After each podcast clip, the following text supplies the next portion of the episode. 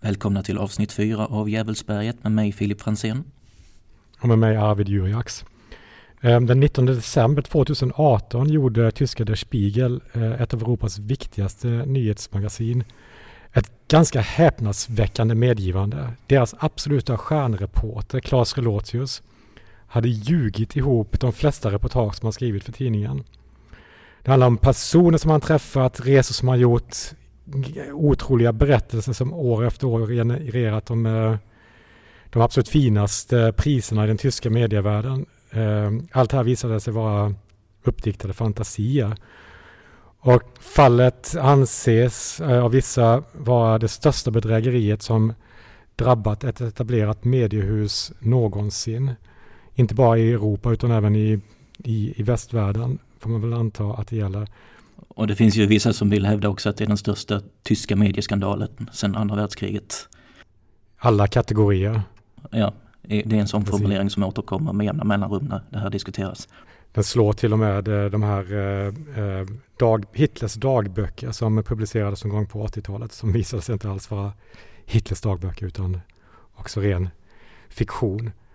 Hur som helst, fallet om Claes Relotius eh, har eh, nedtecknats i en bok av han som bidrog till att spräcka den här fantasivärlden som Claes Relotius byggt upp. Eh, det är Juan Moreno, själv journalist och kollega till, eh, till Relotius som i boken Den ljugande reportern som nyligen gavs ut, gavs ut på svenska eh, som berättar om hur han kom sin kollega på spåren och eh, hur han luskade ut de här minst sagt oegentligheterna som, som förekommer i eh, Claes Relotius eh, hyllade reportage. Vi kan lägga till här också, det, det, som gör den här grejen så stor är att han var så väldigt prisbelönad också. Fick en mängd stora priser på väldigt kort tid mm. och, och, blev ett enormt stort namn. Till exempel det här stora då Deutsche Reporter Prize som han vann mm. fyra gånger mellan 2013 och 2018. Så det, det, är mot den bakgrunden eh, den här skandalen behöver förstås. Eh, och jag tror det finns egentligen ingen så i media-Sverige man skulle kunna jämställa det här med. Eh, Nej. Det finns ju stora journalistpriset i Sverige. Där finns det ju en kategori som är årets berättare. Jag tror det är kanske den man bäst kan jämföra med det här priset som Relotius har vunnit vid fyra tillfällen på fem sex år. Men det finns ju ingen som är så eh, hyllad eh, som Relotius och så framgångsrik och, och, eh, och, som har fått priset vid så många tillfällen. Nej, och eh, han gjorde också eh, väldigt snabb karriär på bara sju år efter att ha gått ut journalistutbildningen i Hamburg så stod han inför att bli befordrad till chef för Der Spiegels samhällsredaktion. Och det kan också vara bra att veta att detta, detta är en avdelning då inom tidningen en, inom en tidning då som i sig är extremt ansedd och denna avdelningen är på något sätt deras spjutspets. De tar liksom hand om de viktigaste händelserna och de mest spektakulära berättelserna. Mm. Så en vanlig, en vanlig journalist kan sitta och harva på Der Spiegel-redaktionen, bli expert på ett ämne i årat, sitta år, åratal och läsa handlingar och skaffa, bygga upp eh, kontakter och sådär. Mm. Och sedan när något verkligen händer så stövlar samhällsredaktionen in och tar över för att göra det riktigt, eh, riktigt eh, de, de, de riktigt mustiga berättelserna av, eh, av det som man har jobbat upp. Mm. Och i det här sammanhanget var då var ju Claes Relotius deras, deras absoluta stjärna. Och då har Jean Moreno kommit med den här boken nu som finns i svensk översättning. Och i korthet så handlar det om att eller Juan Moreno beskriver egentligen hur, hur arbetet gick till med, eh, tillsammans med Relotius i samband med ett specifikt reportage. Va? Mm, precis, han, eh, Moreno får i uppdrag att tillsammans med Relotius göra ett reportage om eh, den mexikanska, eller om gränsen mellan Mexiko och USA. Så Moreno skickas till den mexikanska sidan av gränsen för att följa flyktingar som drömmer om en framtid i USA. Medan eh, Claes Relotius eh, snoka runt på den amerikanska sidan i jakt på ett medborgargarde som, eh, som har bildats då för att på eget bevåg skydda den amerikanska sidan från eh, de här inkräktarna då som de ser. Och, och, och, precis som man då kan, eh, kan anta då så har, får ju Relotius napp på en väldigt, på väldigt kort tid. Lyckas samla in ett ganska spektakulärt material från det här medborgargardet då som han säger sig ha träffat. Mm. Och skriver sen själv ihop eh, reportaget då eh, med Juan Morenos material till en ganska... Alltså när man läser det reportaget, jag känner också bara hur, hur kunde de ens publicera det? Det är väldigt... Det är, ja. ingen, det, är ingen, det, är ingen, det är ingen jättebra text. Det, alltså det här reportaget finns också i, uh, i, I, boken. Uh, i, i, boken och, och är det sista reportaget som Relotius skriver innan, uh, innan han ertappas. Ja. Moreno, Moreno upptäcker under arbetet med det här reportaget då att, att Relotius inte riktigt spelar med, med inte riktigt spelar rent spel utan han misstänker att han eh, skarvar och lägger till saker. Men han, han kan ju aldrig, han, han, kan aldrig liksom i sin vildaste fantasi föreställa sig att Relotius hittar på allting som, mm. som han rapporterar om. Men han konfronterar honom med det va? Han konfronterar honom med det som han då anser vara oegentligheter och mm. undrar liksom, är du säker på detta och har du kollat de här faktan och det här som den här personen säger, är du säker på att han inte bara driver med dig och den typen av kontrollfrågor liksom. Mm. Han, han konfronterar honom inte för, förrän mot slutet om, med, om, med frågor om huruvida det överhuvudtaget stämmer. Men han blir mer och mer misstänksam och gräver djupare och djupare. Ja, och blir också mer och mer paranoid och uh, upplever sig isolerad och uh, misstänkliggjord av uh, både Relotius då såklart och eh, men framförallt sina chefer som han då känner misstror honom och mm. misstänker honom för att eh, smutskasta, vilja smutskasta Relotius mm. av skäl som är uppenbara, avundsjuka, mm. Missundsamhet och så vidare. Och han inser ju då ganska snart att enda sättet, alltså att han har satt sin karriär på spel, eh, Juan Moreno, Ja. Och upp, upplägget i boken blir liksom en, en liten jakt eh, mot klockan där han känner att han måste knäcka Relotius och leverera bevis för att inte bara det här reportaget är uppdiktat, uppdiktat utan också många av hans tidigare innan han själv eh, fryses ut och eh, mm. om inte gör, om, till om inte gör hela sin, sin karriär. Så det, är ganska det, hade, det hade varit en väldigt, ja, det, det, hade varit en väldigt spännande bok om det inte var så att man redan kände till hur det skulle sluta. Precis. Det är också en väldigt spännande bok. Tycker jag. Trots allt ja, jo det är det. Ja. Mm. Man, eh, man lever ju sig in i både Juan Morenos prekära situation som, som frilansjournalist för eh, Europas absolut starkaste eh, nyhetsmagasin. Mm. Det, det, märks att även Moreno har en känsla för dramaturgi och hur man bygger upp en spännande berättelse. Definitivt, definitivt. Mm. Um, och uh, man lever sig, i alla fall jag lever mig också in i, i det som man då, det som Moreno lever upp, målar upp som Relotius uh, väv eller det här trasslet av lögner som han har snurrat in sig i, den ena mer spektakulära än det andra. Mm. Det finns också den här ångesten i tanken på att att, eh, att som journalist har liksom byggt en kometkarriär på att eh, fabricera det ena reportaget efter det andra. Mm. Jag tror det är mm. 60 reportage totalt som man har skrivit för, eller 60 texter i olika former som man har skrivit för, för Der Spiegel. Ja. Och sen är det också andra tidningar som man har jobbat för. Ja. Men det här blir extra pinsamt för Der Spiegel i och med att de ofta har ganska hög svansföring i de här sammanhangen vad gäller just faktagranskning och att saker och ting ska vara korrekta. Eh, och ja. har den här, eh, hela den här avdelningen med 80 medarbetare som har till uppgift att kolla eh, sakuppgifter så att saker och ting ska vara i sin ordning. Mm. Ja, de har ju kända för, en, för att ha en rigorös faktakontroll. Ja. Och det, det, allt det här kommer ju på skam när, när det här uppdagas. Ja. Och det är inte bara, Mori, det är inte bara Relotius som, som ryker utan flera chefer faller också och ja, tilltänkta chefredaktörer får lämna och alltså människor då som finner sig på toppen av sin karriär och på väg att liksom kröna sitt eh, kröna karriären med ytterligare ett med ytterligare en position högre upp i eh, Europas finaste mediehus. Mm. Eh, de faller ju som, som käglor när det, när det här spricker. Men det kan vara värt att lägga till i sammanhanget här också, för då har vi då en bok här som helt och hållet syftar på, eller som helt och hållet handlar om Der Spiegel och just den här historien. Men det här fick ju följder i övriga Medietyskland också. Alla tidningar har väl kollat igenom sina rutiner och Relotius har ju skrivit texter och gjort intervjuer och reportage för en massa andra mediehus. Mm. Ett par exempel här är att Süddeutsche Zeitung Eh, där har han gjort två intervjuer 2015 och eh, där kom han fram till att båda de innehöll felaktiga citat. Som ett exempel. Ett annat exempel mm. är Frankfurt Allgemeine Zeitung. Där fanns det tre texter som var skrivna av Relotius, varav två ansågs innehålla ganska allvarliga fel.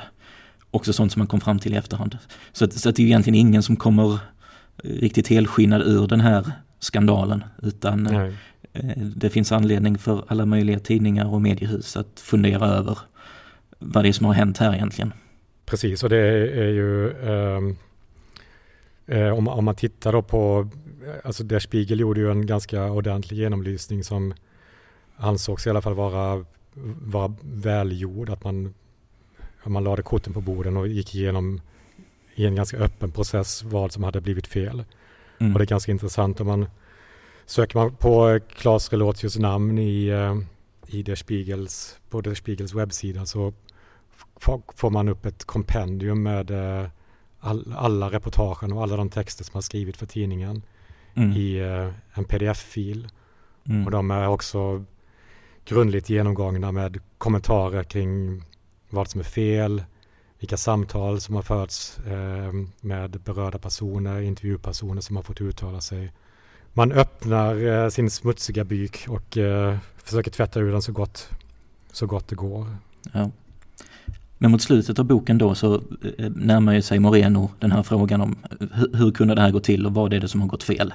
Eh, och vad behöver man ändra på? Mm. Eh, och för ju där ett antal olika resonemang.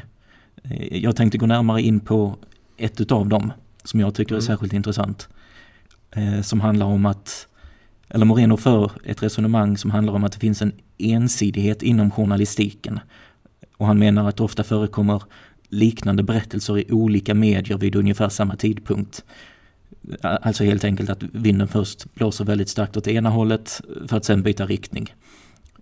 Till exempel i, i flyktingkrisen som utspelar sig medan det här pågick 2015 då det uppstod en stark uppslutning bakom det tyska mottagandet av syriska flyktingar. Och han skriver också att eh, de ideologiska skillnaderna mellan de stora tyska tidningarna har krympt med tiden. Eh, och att det både inom media och i politiken finns en, en slags bred mittfåra där alla är överens i de stora frågorna. Medan det finns små men högljudda grupperingar på varje ytterkant. Och det är det som är Morenos, eller en av Morenos eh, huvudpoänger här att det som Claes Relotius var så skicklig på det var att identifiera den här breda tidsandan. Och att han därmed kunde leverera precis den typen av tillspetsade reportage och berättelser som uppdragsgivarna och i synnerhet Der Spiegel efterfrågade. Men så har vi då också, eller Moreno skriver också att det finns en liknande tendens inom de juryerna som tilldelade honom så många priser. Mm. Han citerar folk som har deltagit i de här sammanträdena där det har beslutats om vem som ska tilldelas pris. Och då finns det en person som säger att, att det har funnits en viss världsbild inom juryn och att det reportage som i högst grad bekräftat den världsbilden också haft bäst chans att vinna priset. Eh, jag kan läsa ett citat här, eller ett par citat om Moreno ur boken där han skriver så här. Reporterpriset säger främst något om juryns personliga smak om tidsandan och först därefter något om textens kvalitet. Det är en fruktansvärt orättvis och alldeles för subjektiv procedur. Mm. Och på ett annat ställe så skriver han så här att det är kombinationen av bombastiska öden plus relevans plus bekräftelse av den allmänt rådande uppfattningen i samhällets mitt som utlovade berömmelse. Mm. Och jag tänkte ta fasta på det och ge ett par exempel som jag tycker säger någonting intressant om Tyskland just under den här tiden. Alltså ungefär 2013 till 2018 då Relotius åtnjöt sina framgångar. Eh, just vad gäller den här tidsandan eller den allmänt rådande uppfattningen i samhällets mitt som Moreno talar om, att det finns en ensidighet inom tysk media. För det här var ju en tid då mycket handlade om flykt och migration. Alltså det, det är krig i Syrien och flyktingar söker sig till Europa och Tyskland. Trump blir president och vill bygga en mur mot Mexiko och så vidare. Mm. Och allt det här är ju är sånt som är helt centrala teman i Relotius mest uppmärksammade texter. Och ett exempel jag tänkte ta upp är just från flyktingkrisen då Tysklands berömda Willkommenskultur blommade upp. Alltså en välkomstkultur som ja, helt enkelt välkomnade flyktingarna som kom från Syrien till Tyskland. Och som uppstod både bland folk i allmänhet och i, i den offentliga debatten. Och det som, det som var intressant vid den här tidpunkten tyckte jag var att den tyska tidning som allra tydligast drev linjen att Tyskland behövde ta emot flyktingar var ju Die Bild-Zeitung. Mm. Alltså Bild som i, vanliga fall brukar anklagas för att hetsa mot invandrare och för att publicera ja, högerpopulistiskt skräp helt enkelt. Mm. Men i augusti 2015, mitt under flyktingkrisen, så drog de plötsligt igång en kampanj under parollen Wir helfen, vi hjälper, tillsammans med hashtaggen Refugees Welcome. Jag kommer ihåg också, jag, jag såg det här, de, de hade en löpsedel med tror jag med eh, på just det här temat välkommen med, med en massa ansikten på, på flyktingar som just hade kommit. Mm. Eh, jag, jag, var liksom inte så bekant med eh, Bildzeitung just då utan reagerade, men reagerade ändå på att, att en tabloid, en boulevardtidning gjorde den typen av utspel. Ja, nej, nej precis. Att de, drev, de drev den här kampanjen och det, det var ju massor av folk som ställde upp. Det var massor av toppolitiker, kändisar av alla dess slag som ställde upp och lät sig fotograferas och med den här logotypen. Och som alla då betonade att Tyskland behövde välkomna och ta emot dem som flydde från Syrien. Och det var så någon vecka därpå, någon gång i september 2015 så spelades det ju en omgång i fotboll där alla lagen i Bundesliga hade den här logotypen tryckt på sina matchställ. Och jag vet att Rudi Föller var ute till exempel också och tog ställning och sa att det här var en viktig kampanj och så vidare. Så att det, ja, alltså man måste ju säga, det, det fanns verkligen ett massivt stöd bakom den politiken som fördes just vid den tidpunkten. Mm. Ja, I media, bland politiker, bland kändisar och i idrottsvärlden. Överallt i stort sett och den här kampanjen för att ge någon slags känsla för vad det handlade om eller den stämning som omgärdade den så att säga så kan man väl jämföra med eh, Aftonbladets kampanj Vi gillar olika från 2010 mm. i Sverige.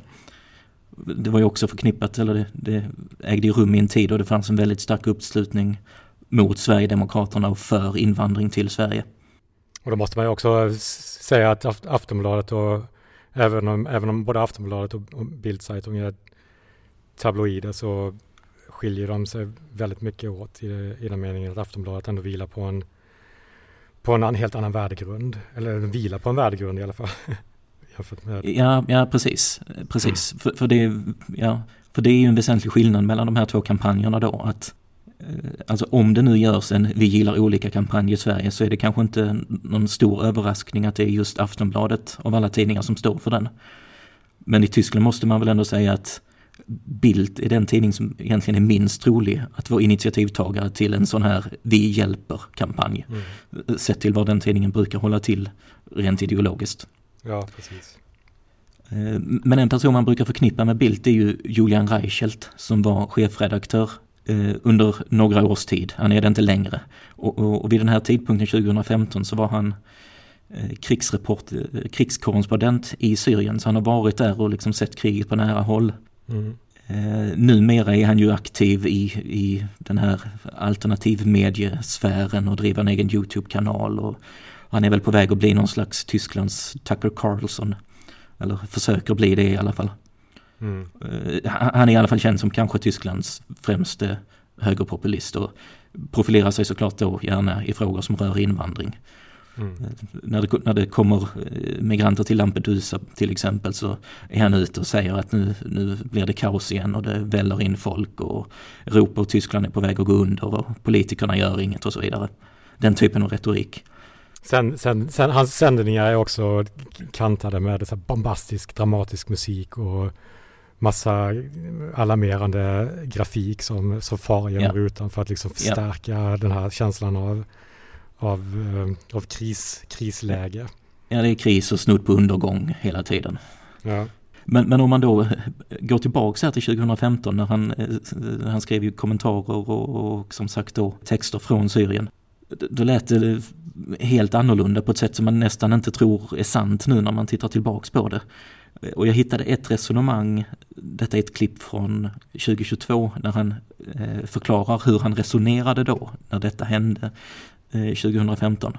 Vi kan lyssna på det här. Teil der, der ja, Willkommenskultur, medialen Willkommenskultur kann man das durchaus nennen. Das lag daran, dass ich als Reporter äh, mehrere Jahre in Syrien war und dort erlebt habe, wie diese Leute bombardiert wurden und immer gesagt habe, wenn wir denen nicht dort zu Hause helfen, dann wird es zwei Dinge geben. Erstens Radikalisierung und zweitens Flucht. Und wenn es Flucht gibt, haben wir, nachdem wir zugeguckt haben, wie ihre Kinder vergast werden, nachdem Deutschland ja geschworen hat, nie wieder, äh, dann hat Assad syrische Kinder mit ähm, Sarin vergast, vergast, was als Alternative zu Zyklon B entwickelt worden ist von deutschen Wissenschaftlern. Und deutsche Politik hat gesagt, ist ganz bitter, aber können wir leider nichts machen. Da habe ich immer gesagt, wir müssen diesen Leuten helfen. Das ist quasi der, der Schwur, das ist unsere Staatsräson. Und wenn wir es nicht tun, müssen wir ihnen Aber Schutz wie gewähren. jetzt helfen, dass wir jetzt in Deutschland sagen, ihr kommt hier Nein, nicht ich rein? hab, nein, ich habe, äh, äh, das, haben Sie, das haben Sie falsch verfolgt. Ich habe immer zwei Dinge gesagt. Erstens, wir müssen in Syrien intervenieren, Flugverbotszone gegen genau das russische äh, Bombardement, was wir jetzt gerade wieder erleben. Und wenn wir das nicht tun, dann müssen wir Syrer in Deutschland aufnehmen. Ja. Mm. Så det han, säger, det han kommer fram till här i korthet är att om man inte kan få stopp på kriget i Syrien så måste Tyskland ta emot flyktingar. Eh, och det, det, är intressant, eh, jag ska inte översätta allt ordagrant, men det är två saker som är intressanta här i hans resonemang. Eh, det ena är att han betonar att den här giftgasen sarin används i Syrien och betonar att det är utvecklat av tyska vetenskapsmän på 30-talet som ett alternativ till cyklon B. Och så kopplar han det till den här tyska parollen ni vider, aldrig mer. Alltså, ja, det, det, kan ju eh, tolkas i olika sammanhang men aldrig mer krig till exempel. Aldrig mer ska människor gasas ihjäl och så vidare. Så, så att han, han kopplar på den tyska historien här i, sitt, eh, i, i sin argumentation när han kommer fram till att ja, men Tyskland har ett moraliskt ansvar här att ta emot människor från Syrien. Eh, och, det, och det andra är att då använder han också det här ordet Staatsräson som vi diskuterade i vårt första avsnitt av den här podden. Då eh, med avseende på hur det används i Israel-Palestina-konflikten. Men eh, det, det, är intressant att det, det begreppet återkommer. Eh, att folk i Tyskland använder det i sin argumentation när det uppstår oro och dramatiska händelser i omvärlden. När Tyskland ska orientera sig i dem. Att man ofta landar i den här slutsatsen att Tyskland har ett särskilt ansvar med tanke på sin historia. Eh, och i synnerhet då i det här fallet om när det dessutom visar sig att det är en gas som är framtagen av tyskar på 30-talet som ja. används för att skapa allt det här lidandet. Det var ju också under, under 2015 när de här bilderna kablades ut av jublande tyskar på, på tågstationerna runt mm. om i landet när flyktingarna kom. Det var ju också många som har pratat om det momentet som som, som väldigt nästan renan, en renande känsla för många tyskar att de, att de plötsligt sågs och uh, presenterades uh, för omvärlden som, som ett hjälpande, välkomnande folk. Att det var en, uh, och det är möjligt kanske att Julian Reichelt också sveptes med i den här känslan av att vara tysk, den här nya känslan av att vara tysk. På något sätt. Mm. Jo, det tror jag nog. Det tror jag mm. nog.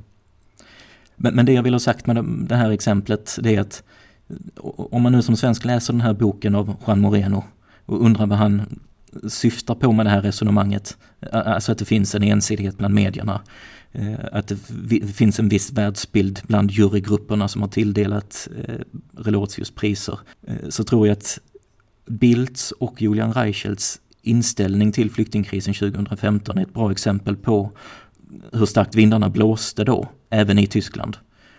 Vilket då enligt Moreno delvis förklarar varför Relotius tillspetsade reportage i bland annat flyktingfrågor blev så hyllade.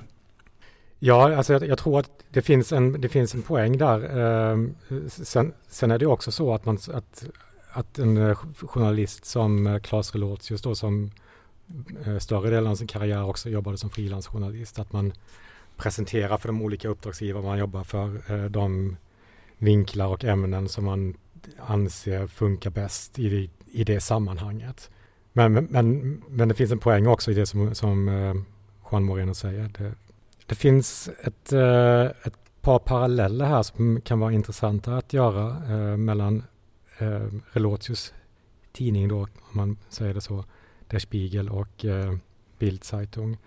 Mm. Även om, eh, om Spiegel och, eh, och Bild och mediehuset som äger Bild springer, eh, Ehm, även om de är varandras absoluta motpoler i det tyska medielandskapet så har de ändå, har de ändå något gemensamt. Och dels då att båda har genomlidit varsin ganska stor skandal de senaste fem åren. Spiegel då med Relotius och eh, Springer och Bild med eh, en skandal kring Julian Reichelt och eh, Mattias Döpfner då som är eh, chefen för förlaget eh, och mm ma majoritetsaktieinnehavare och en av Tysklands mäktigaste mediemoguler.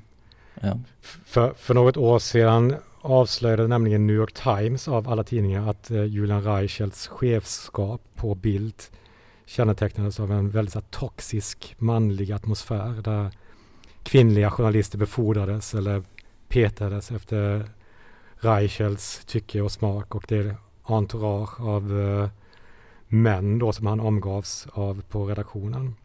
Mm. Det kom också avslöjanden om att Döpfner försökte påverka, påverka Reichels redaktionella beslut i politisk riktning med ganska makabra sms som skickades med medvetna stavfel ofta mitt i, ofta mitt i natten.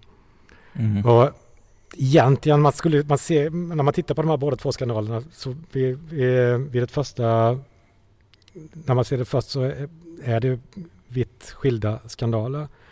Men det som ändå det som de ändå har gemensamt med, med varandra är, och det här är egentligen min tolkning efter att ha läst Morenos bok, är att, eh, att det råder på båda tidningarna en ganska unken och gammal brist på, eller gammaldags brist på, på mångfald.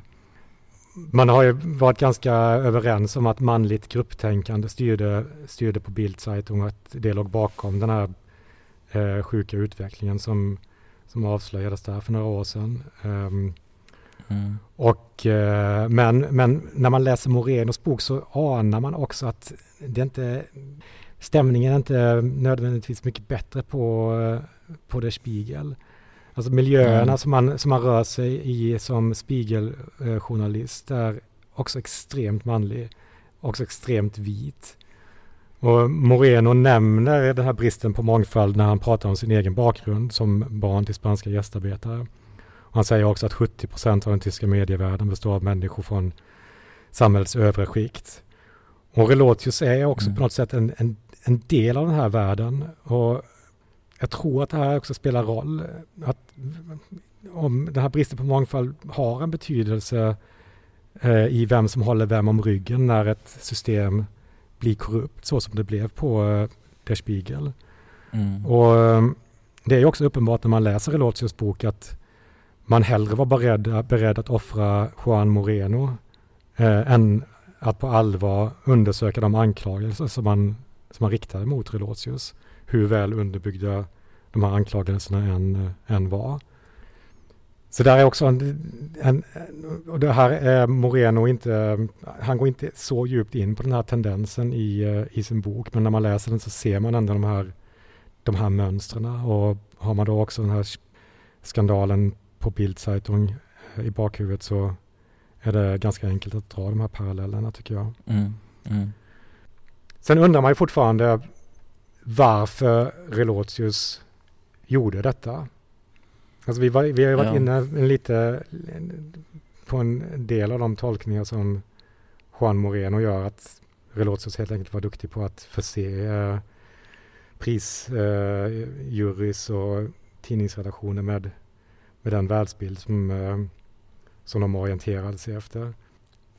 Morin har ytterligare en tolkning att, eh, att det handlar om berömmelse och bekräftelse. Um, tyska medier köpte hans reportage uh, och de blev främst offer för, för Claes Relotius som en tvångsmässig lögnare egentligen. Det andra alternativet hade kunnat vara att se Relotius som en, som en produkt av en, en, en medievärld som, eh, som, ja, där saker och ting inte riktigt stämmer. Det finns ju Alltså Juan Moreno tar ju upp en del av, av detta när han pratar om det berättande reportaget som, som slog igenom väldigt stort som form i början av 10-talet och som också blev eh, Claes Relotius framgångsgenre. Mm. Och han nämner också det här med att eh, slimmade redaktioner och vikande upplagor och, och just det här liksom hoppet som man såg i eh, Claes Relotius journalistik. Man var mm. liksom inte villig att eh, ifrågasätta det som, som han levererade. Men, men, eh, men Moreno kommer ändå till slutsatsen att, eh, att inte vara liksom journalistikens fel eh, på att någon som Relotius skulle, för att någon som Relotius kunde uppstå som, eh, som, som fenomen om man kan kalla det så. Nej, alltså han är ju inne på att Relotius, alltså till sin karaktär så att säga, var en lögnare och en bedragare. Ja. Och att, ja, Der Spiegel, trots att de då har uppvisat en rad brister, på något sätt blev ett offer för honom. Mm han har väl någon formulering i boken att alltså han är inne på att även om Relotius hade varit verksam i, inom något helt annat yrke så hade han även där ägnat sig åt att luras och ljuga och bedra. Precis. Det är jag tycker det är intressant med, eh, med, Moreno, med Morenos hållning i boken ändå att han är trots allt ganska lojal gentemot eh, Spiegel. Um, du tycker det? Och, ja, ändå. Alltså, slutsatsen är ju ändå på något sätt att eh, der Spiegel först och främst är ett offer för Relotius. Att man själv egentligen inte har någon skuld i att den här typen av bedrägerier kunde uppstå som Eh, jag, jag, tolkar det kanske inte riktigt så. Alltså jag, jag vet det var någon formulering där på slutet där det fanns vissa som ville hävda att ja, men Spiegel är också bedragare. Och, och jag tolkar väl Morenos resonemang mer som att nej men Spiegel har faktiskt inte varit ute efter att bedra någon här. De har inte medvetet, medvetet lurat någon. De, de har haft bristande rutiner och de har varit naiva och sådär. Men det går inte att tala om fake news i den bemärkelsen som vissa kanske vill göra gällande. Nej, det, det är sant. Men det finns ju också, det är också möjligt att se eh, den typen av bedrägeri som, som eh, Claes Relotius står för som, som ett uttryck för eh, för mediebranschen eller för en viss tendens inom mediebranschen. Och, där, och han är ju också inne på det, på det här med, med just det berättande reportaget och de svagheter som finns, eh, eller de sårbarheter som finns i den, i den formen. Eh, när det gäller mm. redovisning av källor och förmågan att sätta sig in i en annan persons, eh, i en annan persons inre och tankar och där man berättar om saker där man som journalist själv inte har varit på plats. Mm. Ehm, det, är ju en så, det, är ju, det är ju en uppenbar så, sårbarhet i, i den här genren. Och det är också en sådan sårbarhet som, som eh, Relotius lär sig utnyttja till, till fullo. Mm. Och där, där tycker jag att han inte för kanske resonemanget eh, jag kanske saknar vissa delar i, eh, eller att, att han kunde föra det resonemanget lite längre egentligen. Men på ett sätt är ju han själv också en part i målet som, som, uh, som journalist i just den här genren själv. Mm.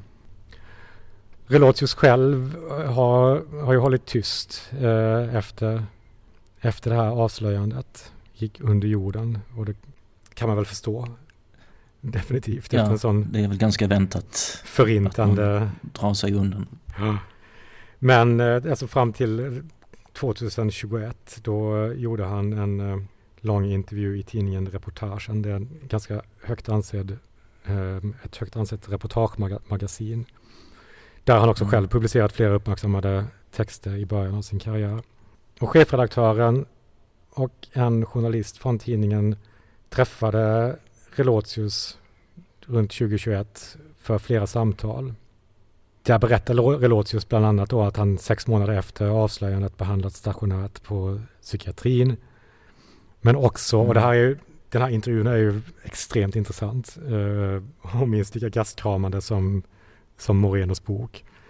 Eh, Relotius berättar också att han långt innan han började som journalist lidit av svåra psykotiska störningar, psykiska störningar. han har hört röster och han har sett märkliga syner, fått för sig att människor fängslats utan rättegång, skickats med spårvagn genom stan för att sedan undanröjas maskinellt på centralstationen som man uttrycker det. Så att det funnits någon slags här, eh, förintelsemaskineri, jag tror det är i, i Hamburg som han befinner sig då, eller om det var i Köln, jag minns inte riktigt. Ja. Men han har i alla fall flera perioder där han, där han helt enkelt varit psykotisk. Eh, mm. Han finner sig själv på platser där han inte vet hur han kom dit. Eh, stora luckor i, eh, i minnet. Sammanhang ja. som liksom flyter samman och isär och har egentligen extremt svårt att hålla ihop, ihop hålla ihop verkligheten. Mm. Men, sen, men sen upptäcker han att skrivandet eh, blir liksom är hans, blir hans sätt att hålla samman verkligheten på. Och detta gör han även innan, innan han blir journalist. Här tänker jag i och för sig spontant när jag hör det. Det är också en historia som är så spektakulär att man börjar undra om det verkligen stämmer. Eller hur? Det, det han berättar. Ja. Verkligen, man ser ju framför sig att, eh, att han sitter med den här, de här demonerna och sen börjar han skriva och världen liksom faller på plats. Det är liksom mm. ungefär, om man läser en del av de reportagen som har publicerats så är de också nästan lite för bra för att vara, för att vara sanna, vilket, mm. vilket också visar sig vara fallet. Men och det är frågan om man verkligen om man ska tro det som han säger i den här intervjun. Uh, mm. de, de, alltså utgivaren och uh, för magasinet berättar i en podcast uh, om liksom hur den här intervjun gick till och skriver också i intervjun själv att, att de har fått insyn i hans eh, journaler, de har kunnat prata med hans läkare. De har också... Okej, okay, de, de, har gjort en faktakoll? De har, de har gjort en, eh, en eh, rigorös faktakoll. Så han, ja, okay. Men han ja, säger också, men han säger också i, i, eh, i den här podcasten säger han också att vi kan inte vara 100% säkra på att det vi har fått reda på nu verkligen är, är sant. Men, mm, mm. så säger han, men jag tror att vi ligger närmare närmare sanningen än, än, än lögnen. Ja, okay. ja. Men det som, också, det som jag också skulle vilja säga är eh, om, man, om man läser Juan Morenos bok och får lite så här sympatiångest för eh, Claes Relotius över hur, hur jobbigt det måste vara att vara insnurrad i alla de här lögnerna. Så, mm. eh, så kan man efter att läsa den här intervjun vara ganska, vara ganska lugn. Relotius mådde bra under den här tiden. Han tvivlade faktiskt aldrig på att det sättet som han jobbade på var fel. Alltså, han, till och med efter att eh, han tvingats erkänna att han eh, fantiserat ihop många av sina reportage var han också innerst inne övertygad om att det här sättet, han såg journalistiken som ett sätt att föra samman olika livsöden till ett, till en förtätad berättelse, till kanske en förtätad att man liksom mixade olika personer in i en person. Mm. Och jag tror att det skulle jag också vilja säga att eh, om man pratar om det här berättande reportaget eh, och, eh, och det som du citerade Moreno på det här med bombastiska vad var det han sa? Bombastiska livsöden eller livs, något i den stil. Precis, det är också en, en, eh, en, en sjuka om man vill se det så eh, i den här genren att fokusera väldigt mycket på, på enskilda personliga öden och men också mm. på den enskilda individens förmåga att på något sätt eh, styra, styra över sitt öde. Mm. Och det har man ju sett också i, i, man ser ofta en dramaturgisk kurva i den här typen av reportage som, som är ganska tydlig och också följer väldigt mycket en enskild persons uh, uppgång och fall och, eller tvärtom. Mm. Det här sättet då som, som Relotius säger sig jobba på med de här att, att han för samman en rad olika röster till en röst och, och är övertygad om att det är det bästa sättet för, läsaren att komma nära eh, det han vill berätta eller den verklighet som han vill gestalta. Så, så är det också, är ju det också en, något som kommer med den här genren. Eh, någonstans. Men, men jag vet, jag vet inte om jag missförstår, men han, han erkänner så att säga att det har gått till på det här sättet, att han har hittat på reportage från början till slut, men mm. vidhåller ändå att det så att säga är en fullt rimlig metod att använda sig av inom journalistiken. Ja, inte, inte längre gör han inte det. Men han var övertygad om det under tiden han eh, jobbade. Okej, okay, medan det pågick tills det men, kollapsade precis. hela allt. Mm. Exakt. Att han uppfattade det som att sanningen ser ut på ett visst sätt och eh, den sanningen kan jag berätta genom att sammanföra de här olika historierna och berättelserna till en berättelse. Men då, det, okay. det, kan man ju tycka, men då är det ju, då är det ju skönlitteratur man jobbar med. Och den kan ju vara sann, men det är olika typer av, av hur, av, av liksom, det är ingen journalistisk sanning som ställer andra krav. Det sista man hörde av Relotius var att han hade fått jobb på en reklambyrå som uh, copywriter. Mm. Så förmodligen sitter han och skriver content någonstans i, ja. i Hamburg. Eh. Jag tänkte på det du sa där med sympati, du nämnde för en liten stund sedan.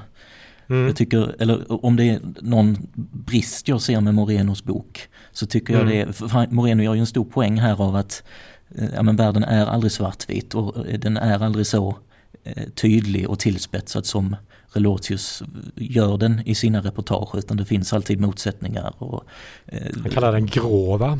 Den grå ja, verklighet. Ja. Precis. Men jag tycker med det i åtanke så tycker jag att han levererar ett väldigt svartvitt porträtt av Relotius som person. Mm. Alltså där Relotius... finns inga, inga sprickor i den berättelsen liksom utan han, han eh, hamrar in gång på gång att han var en lögnare, han var en bedragare. Mm. Och jag tycker det, det, är lite förvånande också för han skriver ju där inledningsvis att när han fick det här uppdraget att börja jobba med Relotius då hade de bara träffats ett par gånger och pratat som hastigast på någon julfest eller vad det var. Så att han, han, han känner inte den här personen riktigt som han skriver om. Nej. Han säger också, han säger också att han inte får, eller han, får ju ingen, han försöker nå ut till Relotius men får ingen möjlighet att intervjua honom. Mm. Och, och, i den här intervjun, Relotius bemöter ju det också och säger att han satt inspärrad på psykiatrin uh, men hade gärna träffat Moreno efter det. Men, att mm. han, han, men då fick han ingen möjlighet att uh, träffa Moreno. Okay. Mm. Och han, han, är också, eh, han, han, säger också i intervjun att han är tacksam mot Moreno som, eh, som såg till att eh, allt, allt det här kom uppdagades då. Men ja, han, är också okay. väldigt, han är också väldigt kritisk mot Morenos bok och menar att, att den också är eh, det är paradoxalt men han säger att den är också full av eh, lögner och uh, uppdiktade sekvenser. Och det finns också, har också funnits tankar på att uh, det har gjorts en upp, det nämns att det har gjorts en uppgörelse med uh, Morenos förlag. Mm -hmm. Men att det också har funnits, funnits, funnits tankar på att, på att stämma dem. Men, men, men Relotius nämnde att, att han känner att det vore lite förmätet av honom att stämma någon annan för att, mm. ljuga, för, för, för, att ljuga. Ja. Han själv mm har gått igenom den mm. karriär som han har, som han har gjort i, på fältet så att säga. Ja. Men eh, man hade ju velat veta mer. Alltså jag, jag upplever, jag känner ju också, alltså jag tycker att Juan Morenos bok är extremt spännande läsning. Det är också spännande läsning om man är intresserad av, av media. Men om, också när man läser eh, den här intervjun med Claes Relotius oavsett om den stämmer eller inte. Eller inte oavsett om den stämmer eller inte men mm. det är också en fantastisk historia och eh, vi kan min, min, min känsla är också lite att om det nu är halvvägs eh, sanning det som man säger eh, så är fortfarande Claes Relotius, alltså berättelsen om Claes Relotius som människa eh, liksom överträffar alla de eh, de uppdiktade reportage som han själv har skrivit. Alltså den, är, den, den här tanken på att han med sina psykotiska skov eh, försöker komma till rätta med, egentligen bara med sin egen förtvivlade eh, vardag. Mm. Lyckas också dupera en hel eh, Europas största, största mediemarknad. Eh, ja. En ganska, ganska fantastisk historia. Han har, också, mm. han har också blivit kontaktad av eh, Netflix och Amazon. Som, men har avböjt de erbjudanden som han fått där. Mm. Det är synd. Ja, det var synd. ja. Ja. Ska vi säga så? Jag tror det. Det var allt för den här gången. Tack för att ni har lyssnat.